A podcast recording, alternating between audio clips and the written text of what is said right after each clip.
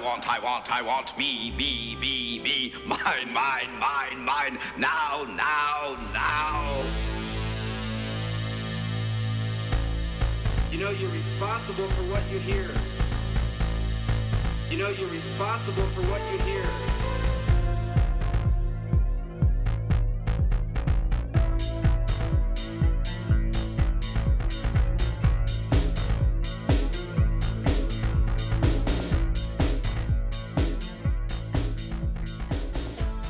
Greetings and welcome to Thoughts from a Hairy Head, the weekly podcast where I talk about, well, whatever happens to be bouncing around inside my head at the moment, but mostly focusing on constitutional issues and political decentralization.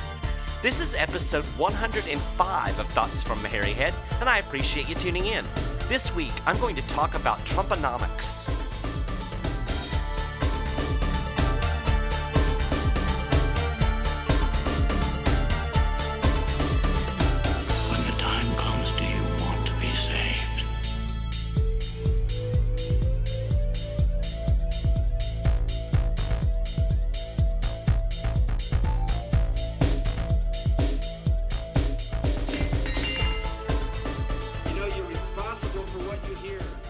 So I'm feeling a little bit under the weather today.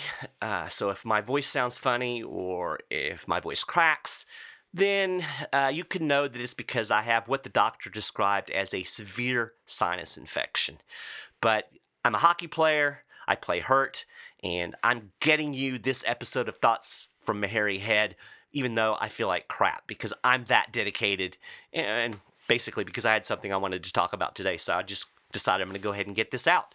So I thought I would talk a little bit about the economy in general and Trumponomics in particular because I keep hearing Republicans talking about how great the economy is and how all the credit goes to Donald Trump. I mean, we've got great jobs numbers, and the stock market is sho- uh, is soaring, and uh, GDP is growing, and everything's great.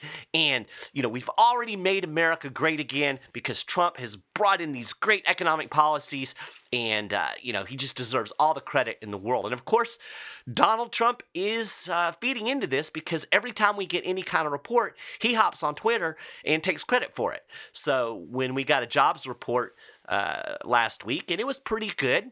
You know, here's Trump talking about how oh, we've got these beautiful job numbers, and and every time the stock market hits a new record, he talks about how you know this is great and this is my stock market. Here's the thing. We were having basically these same types of numbers, these same trends, growing jobs, climbing stock market, you know, growing GDP. All of these numbers were climbing before Donald Trump took office.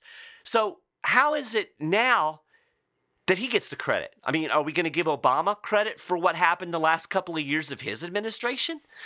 And, you know, I'm guessing that my Republican friends out there aren't going to really want to do that.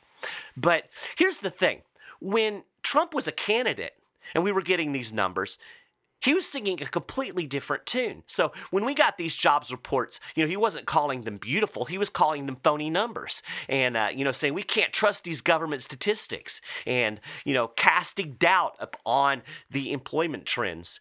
And when the stock market was going up during the Obama administration, you know, Trump was uh, running it down. In fact, he called it during the campaign a big, fat, ugly bubble. And here's the reality if it was a big, fat, ugly bubble then, right now what we've got is a bigger, fatter, uglier bubble. And, and what's really sad, just from a political point of view, if you're really a Trump fan, he's setting himself up to take such a fall because he's taking credit for all of this stuff, and we are due for a crash. The crash is coming. You know, if I had to put a date on it, I would say within the next 18 months, the stock market's going to crash. We're going to be in the next recession, and everybody's going to blame Trump. And he's not going to be able to say a thing about it because he was taking credit for it uh, for the last year and a half. And, you know, it's it's just not smart politics. He would have been better off to say when he was elected, look, you know, the economy is actually in a mess and we're going to go to great pains to fix it and there's going to be some bad stuff that's going to happen. That's what he should have done. But no, he had to take credit for everything and so now he set himself up as the perfect fall guy. Now, here's the thing. None of this has anything to do with Donald Trump. And it doesn't really have anything to do with Barack Obama. All of this really focuses on the Federal Reserve. The Federal Reserve is what is essentially driving the economy. Yes, regulations and taxes and all of those things, they certainly have uh, effects. And, and, I think that the fact that we've had some tax cuts, uh, we've had some optimism with Trump, I do think that has delayed the oncoming crash. But ultimately, nothing a president can do, nothing the Congress does, is going to overcome the power of the Federal Reserve's monetary policy. And you know, the Fed basically, to try to put this into a simple nutshell, the Federal Reserve feeds business cycles. We saw this after the dot com crash. We had a crash. The Federal Reserve lowered interest rates. It did quantitative easing. It pumped a bunch of money into the system. And all of that money, or a lot of that money, ended up going into the housing market and it blew up a great big housing bubble. And then what happened when the Federal Reserve tried to started to try to normalize interest rates again? The bubble popped. The whole thing collapsed and we had the Great Recession of 2008. So, what did the Federal Reserve do? It did the exact same thing over again, except it did it even bigger. We got more quantitative easing, we got lower interest rates, we got more money shoved into the system, and once again, it's blown up a bunch of bubbles. Primarily the stock market bubble. That's where we really see it, but there's also a bond bubble, uh, there's a, a student loan bubble, there's all kinds of bubbles in the economy. So, what's going to happen when the Federal Reserve starts trying to raise interest rates again, trying to normalize its monetary policy? The bubbles are going to pop. And we're already starting to see that volatility in the stock market as the Federal Reserve starts pushing rates up. And when it gets to a certain point, one of those bubbles is going to pop and we're going to have another crash and we're going to have another big recession and the whole cycle is going to start all over again. So, this is the thing that you really have to focus on when you're looking at the economy. And like I said, Trump set him up set himself up as a fall guy because this was going to happen no matter who was president Hillary, Trump, it doesn't matter. But the politics of it, Trump's going to get the blame. Republicans are going to get the blame. Uh, you know, tax cuts are going to get the blame. The rich are going to get the blame. It's not any of that. It's all Federal Reserve monetary policy, and people really need to understand that. Now, every time I hear these Republicans talking about how great the economy is, I cringe because there's actually a lot of numbers out there that show some pretty significant cracks in the economy. But, you know, these don't get reported. Here's one just to, for an example. Uh, this week we got retail sales numbers and they unexpectedly fell again in February. It was the third straight monthly drop and the first time the U.S. economy has, has seen three straight months of declining retail sales since 2012. And we also learned that Toys R Us is going to shut down all of its stores. Now, a lot of people blame Amazon for this, and, and I'm sure that Amazon had some impact. But here's the fact that's not what doomed Toys R Us. Debt killed Toys R Us. The company leveraged up on easy money after the Fed pushed interest rates artificially low in the aftermath of the dot com bust, and it never recovered. With a massive debt to service, it couldn't invest in updating stores and technology. So, Toys R Us did what the Fed wanted when interest rates were low. You know, it borrowed money. That's what they wanted. They want people to borrow and stimulate the economy. But eventually, that debt has to be paid off, and eventually, those interest rates rise.